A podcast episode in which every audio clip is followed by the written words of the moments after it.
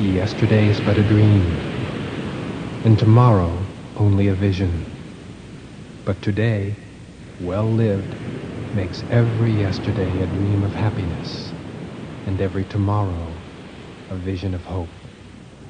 Look well, therefore, to this day. Such is the salutation of the dawn. This comes to us from the ancient Sanskrit writings, and this from T.S. Eliot. We shall not cease from exploration, and the end of all our exploring will be to arrive where we started.